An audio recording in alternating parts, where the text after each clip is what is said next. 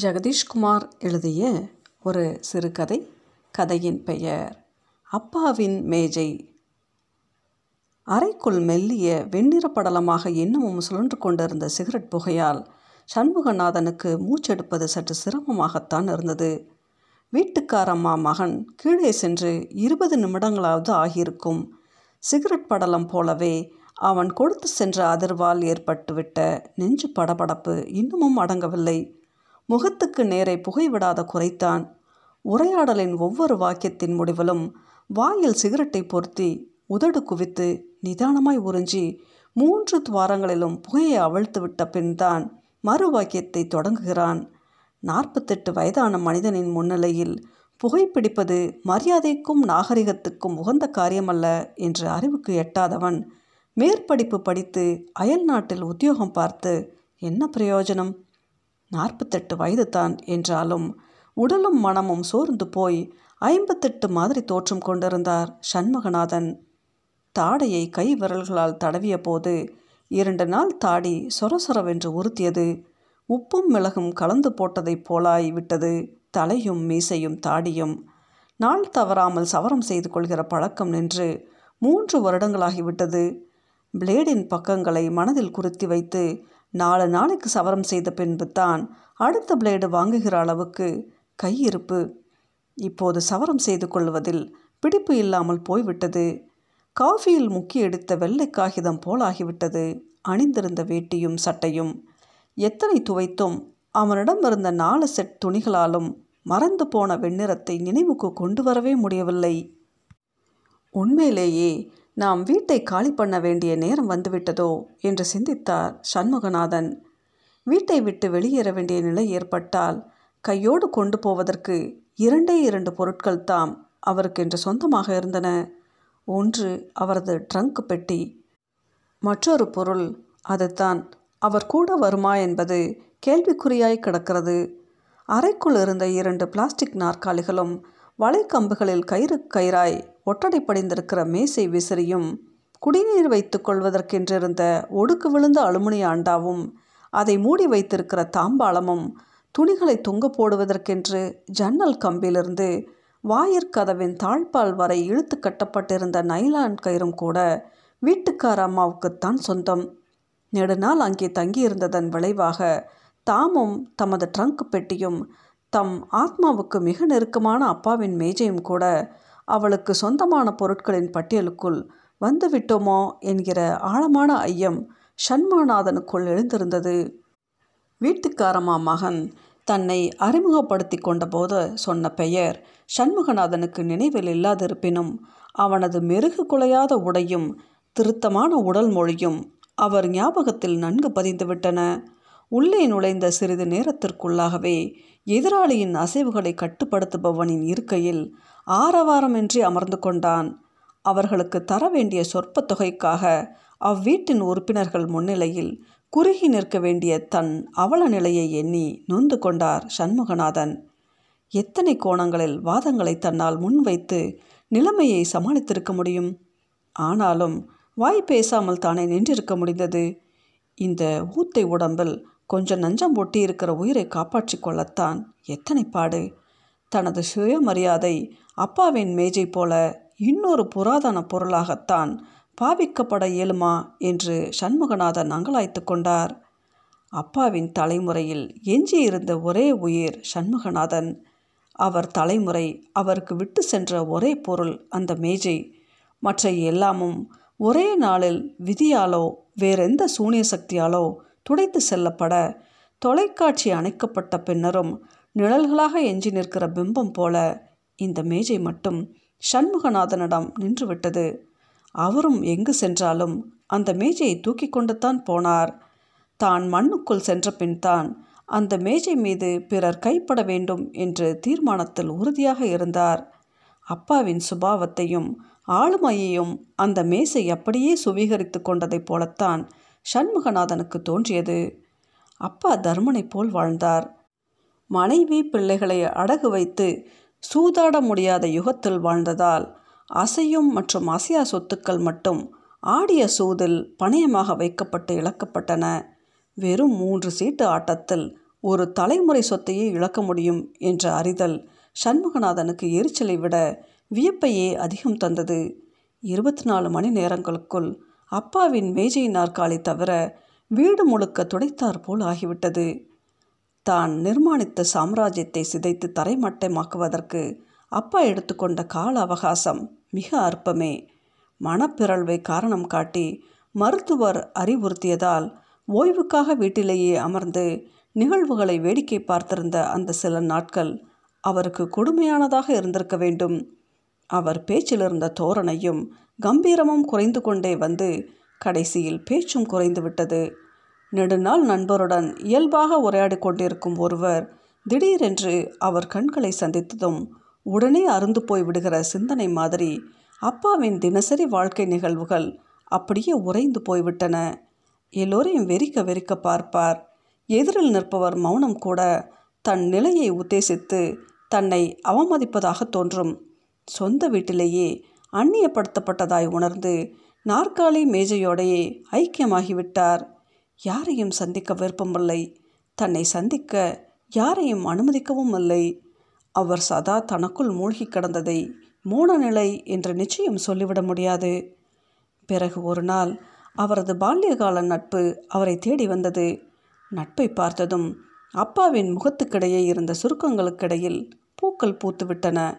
பால்யகால நட்பு அவரை வெளியில் அழைத்து போயிற்று. உயர்குடிக்கென்று இருந்த மணமகிழ் மன்றத்தில் இணைந்து சூதாட ஆரம்பித்தார். அப்பா வீட்டுக்கு திரும்பி வரும் நேரம் நள்ளிரவு தாண்டியது. ஒவ்வொரு இரவு வீட்டுக்கு திரும்பி வரும்போதும் இந்திய பாமரன் கிழக்கிந்திய கம்பெனியாரிடம் தன் தேசத்தை துண்டு துண்டாக இழந்ததைப் போல தன் சொத்துக்களின் ஒவ்வொரு அங்கமாக இழந்து கொண்டே வந்தார். அப்பா திடீரென்று வேட்டியும் முண்டாசும் கட்டின ஆட்கள் வீட்டுக்குள் நுழைந்து பொருட்களை எல்லாம் ஒவ்வொன்றாக வெளியில் தூக்கி சென்றபோது தான் சண்முகநாதன் உட்பட வீட்டில் அனைவருக்கும் அப்பாவின் நிலைமை தெரிய வந்தது. அப்பாவின் நிலை அந்த குடும்பத்தின் நிலை குடும்பம் என்பது அவரை சார்ந்திருந்த அம்மாவும் சண்முகநாதனும் மட்டும்தான். பிறரெல்லாம் பணியாளர்கள்.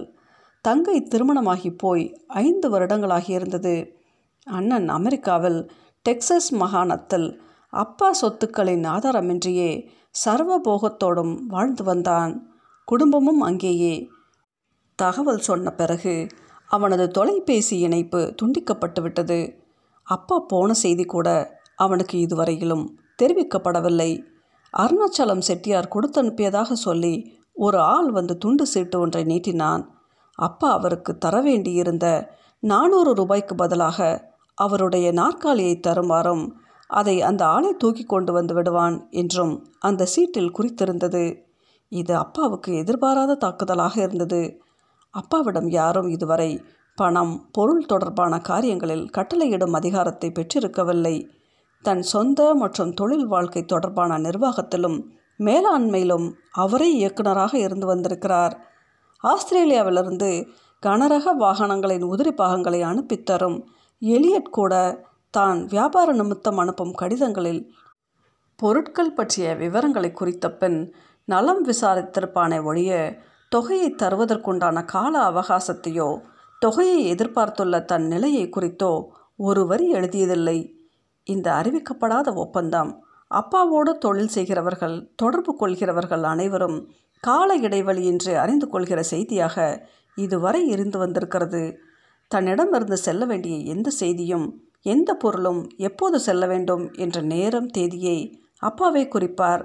தன்னால் இயற்றப்பட்ட யாராலும் மாற்ற இயலாத விதிகள் அடங்கிய சாம்ராஜ்யத்தின் சக்கரவர்த்தியாக முப்பத்தைந்து வருடங்களாக திகழ்ந்திருந்தார் அப்பா.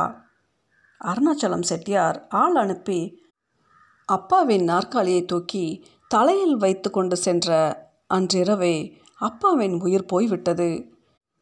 அவன் சென்ற பிறகும் அப்பா இருந்த இடத்தை விட்டு அகலாமல் நின்று கொண்டே இருந்தார். மூன்று மணி நேரமாவது நின்றிருப்பார்.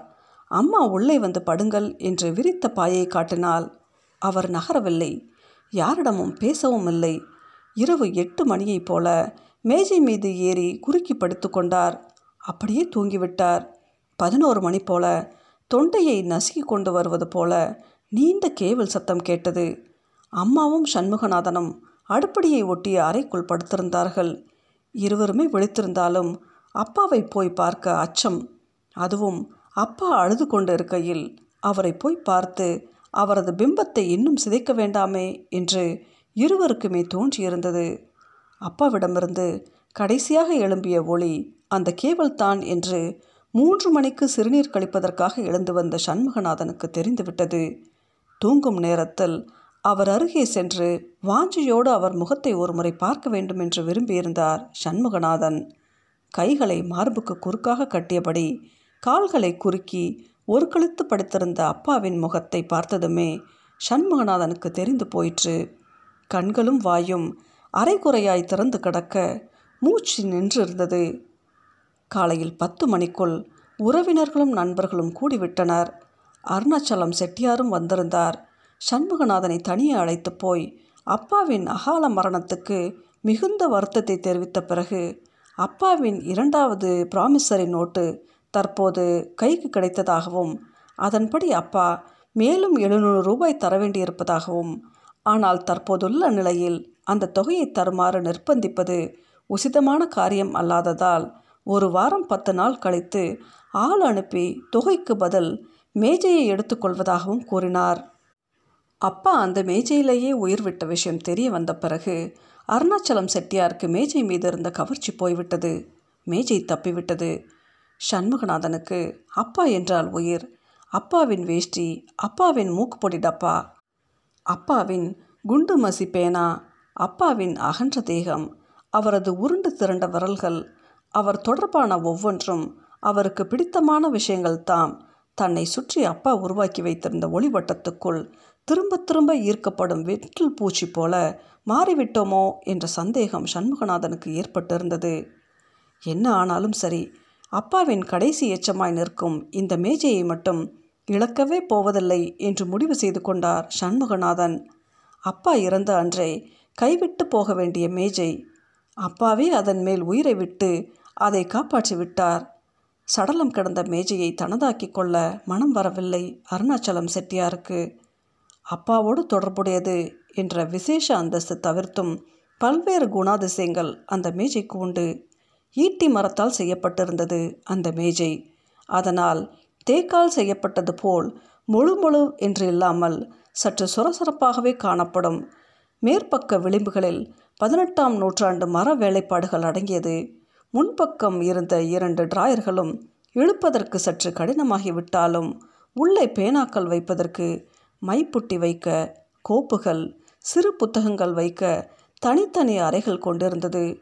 உள்ளேயும் குட்டி குட்டியாய் சிற்பங்கள் நடனப்பெண் சிற்பங்கள் எரிதழலில் நின்று தவம் புரியும் யோகியர் சிற்பங்கள். கல்லாலின் புடையமர்ந்து சின்முத்திரையில் ஆத்ம ஞானம் தரும் தட்சிணாமூர்த்தி சிற்பம் அனைத்தும் நுணுக்கமாக செதுக்கப்பட்டிருந்தன.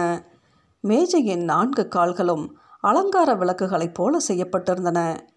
மேஜையின் மதிப்பு கூடிப்போனதற்கு அது வந்த வழியும் காரணம். சிக்கிம் சமஸ்தானத்தின் ராஜாவாக இருந்த சோக்கியல் வாங்ஸு நம்கேலிடமிருந்து அவரின் கணக்கராக உத்தியோகம் பார்த்திருந்த பகதூர் பண்டாரிக்கு இனாமாக வழங்கப்பட்டது. பண்டாரி சண்முகநாதனின் கொள்ளு தாத்தாவுக்கு நண்பர். வியாபார விஷயமாக சிக்கிம் சென்றிருந்த அவருக்கு பிரம்மச்சாரியாய் இருந்த பண்டாரி துறவரம் ஏற்று ரிஷிகேஷத்துக்கு செல்லும் முன் இந்த மேஜையை அன்பு பரிசாக வழங்கியிருக்கிறார். இந்த விவரங்கள் எல்லாம் தெரியாமலேயே வீட்டுக்காராமா மகனுக்கு மேஜையை இரண்டு முறை நேரில் பார்த்தே மகத்துவம் தெரிந்துவிட்டது. கொடுக்க வேண்டிய எட்டு மாத வாடகை பாக்கி கைமாற்றாக வாங்கியிருந்த ஆயிரத்து எழுநூற்றி நாற்பது ரூபாய் எல்லாவற்றையும் கழித்து கொண்டு கையில் பத்தாயிரம் ரூபாய் கொடுத்துவிட்டு எடுத்துக்கொள்வதாக சொல்கிறான். அவன் வேலை பார்க்கும் ஊரில் ஏலம் விட்டு நல்ல தொகை பார்க்க முடியுமாம்? மேஜையின் சரித்திர பின்னணியை அவர் வாயிலிருந்தே கேட்டு தெரிந்து கொண்டான். படுத்தால் தூக்கம் வருமா தெரியவில்லை. இருந்தாலும் படுத்தால் பரவாயில்லை என்று தோன்றியது சண்முகநாதனுக்கு. கிழித்த பாயை விரித்து மல்லாக்கப்படுத்தார். விட்டம் பார்த்தபடி சிந்தனையை தொடர்ந்தார். மேஜையை தன்னிடமிருந்து பிரித்து கற்பனை செய்து பார்ப்பதே கொடுமையாக இருந்தது. இருந்தாலும் வீட்டுக்காரம்மா மகன் போட்டுவிட்டு போன கல் நிறைய அலைகளை கிளப்பி விட்டபடியே இருக்கிறது. அவனிடம் மேஜையை கொடுத்து விட்டால் தன்னை பிடித்திருக்கிற சனியன் ஒளிந்துவிடும். ஆனால் ஏதோ உடலுறுப்பு ஒன்றை விற்று காசாக்குவதைப் போல் இருந்தது. அப்படி நினைப்பது. மேஜையை ஏலம் எடுக்கிறவன் தான் வைத்திருப்பதை விட கௌரவமான இடத்தில் மேஜையை வைத்திருப்பான் என்பது வாஸ்தவம்தான். ஆனால் அதன் பரப்புகளில் ஒட்டியிருக்கிற அப்பாவின் வாசனையை காப்பாற்றி வைக்க முடியுமா அவனால்? சண்முகநாதன் சிந்தனையை தீவிரமாக்கினார். விடுவதற்குள் ஒரு முடிவு எடுக்க வேண்டும். மேஜையை வீட்டுக்காரம்மா பையனிடம் கொடுத்து விட்டால் பத்தாயிரம் கிடைக்கும். மேஜையும் பத்திரமாய் அதற்கு பாந்தமான இடத்தில் இருக்கும். இல்லை என்றால் மேஜையை தூக்கி கொண்டு வெளியேற வேண்டும். அதை கொண்டு போக வண்டி வாடகைக்கு பணம் இருக்கிறதா தன்னிடம் என்று தெரியவில்லை. அதற்கு முன் வீட்டு வாடகை பாக்கி.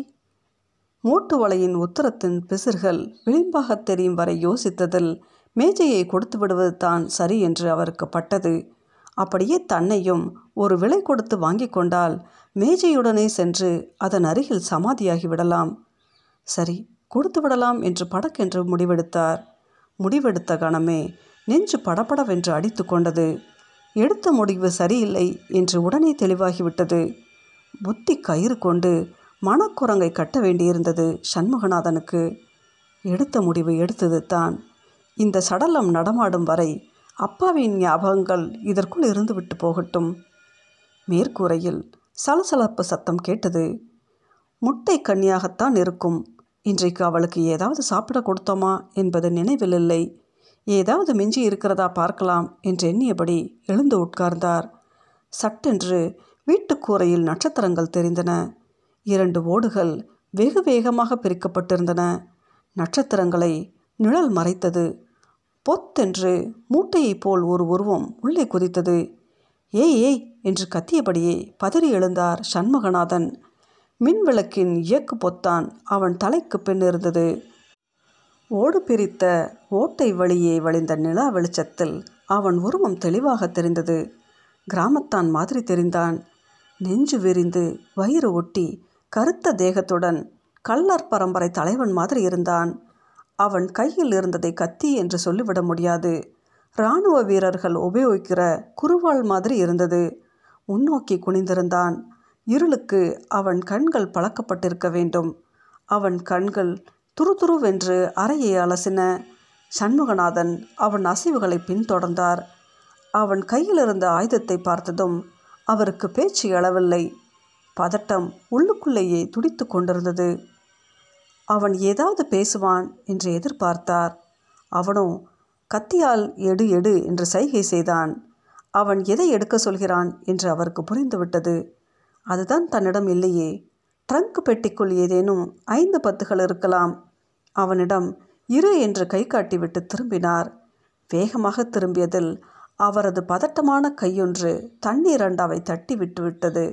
பலத்த சத்தம் திருடனை துணுக்குற வைத்தது. சினங்கொண்டு கத்தியால் மேஜை மீது ஓங்கி குத்தினான். சண்முகநாதனின் இதயம் விம்மி வீங்கிவிட்டது. அடுத்த வினாடி வெடித்துவிடும் என்று தோன்றியது சண்முகநாதனுக்கு. திருடன் கத்தியை மேஜையிலிருந்து பிடுங்க முயற்சித்து கொண்டிருந்தான். கத்தியின் ஒவ்வொரு அசைவுக்கும் மேஜையின் பிளவு நீண்டு கொண்டே போனது. சண்முகநாதனின் இயல்பான பதற்றம் அவரது உடலை குலுக்கி முன்னகர வைத்தது. திருடன் தாக்கப்பட்டு விடுவோமோ என்ற அனிச்சை உணர்வின் தூண்டுதலால் கத்தியை கைவிட்டான். குனிந்து மேஜையின் காலை பற்றினான். பலமாய் இழுத்ததில் மேஜையின் கால் முறிந்து அவன் கையோடு வந்துவிட்டது. எழுந்து சண்முகநாதனை மேஜை காலால் தாக்கினான். தாடையில் விழுந்த அடியில் தடுமாறி விழுந்தார். திருடன் சரிந்து கிடந்த மேஜை மேல் கால் வைத்து ஒரே எம்பில் கூரையை பற்றினான். அறைக்குள் சில வினாடிகள் இருள் பரவி மீண்டும் நட்சத்திரங்கள் கூரையில் தோன்றியதை வெறித்து பார்த்தபடி தரையில் கிடந்தார் சண்முகநாதன். விடிந்ததும் நடந்தவை இரவில் நடந்தவைக்கு சற்றும் குறைந்தவை அல்ல. முப்பது நிமிடங்களில் தெருவுக்குள் தள்ளப்பட்டார் சண்முகநாதன். மேஜையைப் போல் தான் ஒரு உபயோகமற்ற பொருளாய் மாறி ஆண்டுகள் கழிந்துவிட்டன என்று நினைத்து கொண்டார். ட்ரங்க் பெட்டியும் புராதன சின்னத்துக்குரிய தகுதிகளை சமீபத்தில் இழந்துவிட்ட அப்பாவின் மேஜையும் அவரது அடுத்த கட்ட தீர்மானத்துக்காக காத்திருந்தன.